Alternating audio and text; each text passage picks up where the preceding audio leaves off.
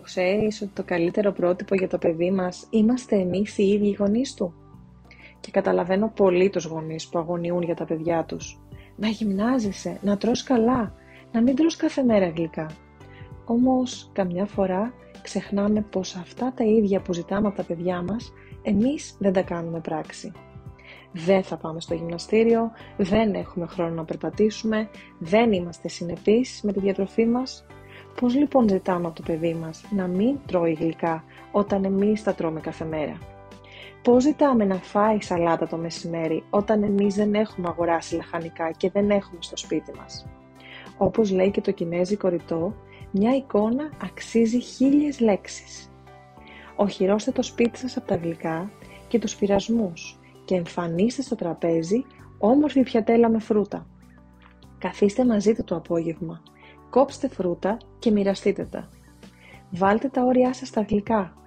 Τα παιδιά αγαπούν τα όρια, ακόμα και όταν κλαίνε, φωνάζοντας, διεκδικώντας το γλυκό, στην πραγματικότητα προσπαθούν να δεχτούν το όριο και στο τέλος, αν μείνετε σταθεροί στην απόφασή σας, το παιδί θα ακολουθήσει το δικό σας κανόνα.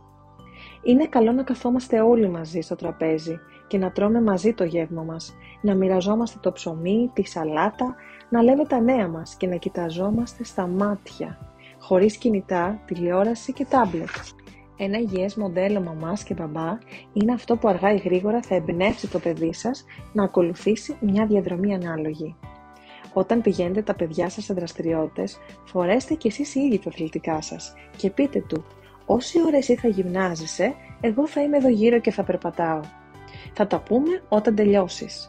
Είναι ένα καλύτερο πρότυπο από το να καθίσετε στο καφέ και να σας βλέπει να καπνίζετε και να πίνετε το καφέ σας. Όχι ότι αυτό δεν θα γίνει κάποιες φορές, αλλά ας είναι η μειοψηφία των φορών. Μιλήστε προσεκτικά για το σώμα του παιδιού σας. Αποφύγετε φράσεις όπως «νομίζω πως πάχινες». Πείτε του για παράδειγμα πως «νομίζω πως πρέπει να τρως πιο υγιεινά για να νιώθεις περισσότερη ενέργεια και να είσαι καλύτερα εσύ». Εγώ έτσι κι αλλιώς σ' αγαπώ όπως και να είσαι. Για να νιώθεις εσύ καλά παραπάνω σε ευχαριστώ που μοιράστηκες την ανασφάλεια και τον φόβο σου. Αυτό και άλλα πολλά είναι μερικά από τα λόγια που μπορείς να μοιραστείς με το παιδί σου. Στα παιδιά μας είναι καλύτερο να αποφεύγουμε φράσεις όπως «Νομίζω έχεις παχύνει στην κοιλιά» ή «Η Μαρία είναι χοντρή, φούσκωσαν τα πόδια σου». Μπορείς όμως να πεις ότι αν φας φρούτα και λαχανικά θα έχεις δυνατά πόδια και θα τρέχεις γρήγορα. Μπορείς να γυμνάζεσαι με το παιδί σου στο σπίτι Μπορείς να πηγαίνεις σούπερ μάρκετ μαζί του και να μαγειρεύεις μαζί του. Η αλήθεια είναι ότι η κοινωνία μας αλλάζει από τα παιδιά μας.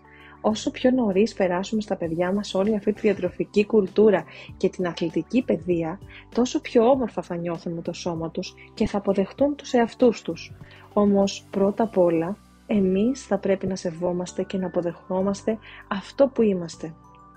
Δεν υπάρχουν κόλπα για να είμαστε καλοί γονείς και το ξέρουμε όλοι αυτό γιατί απλά κάθε παιδί είναι διαφορετικό και μοναδικό στον πλανήτη. Η δουλειά ενός γονέα είναι να εξασφαλίσει ότι το παιδί του αισθάνεται άνετα και όμορφα έτσι όπως είναι. Να είναι ο εαυτός του.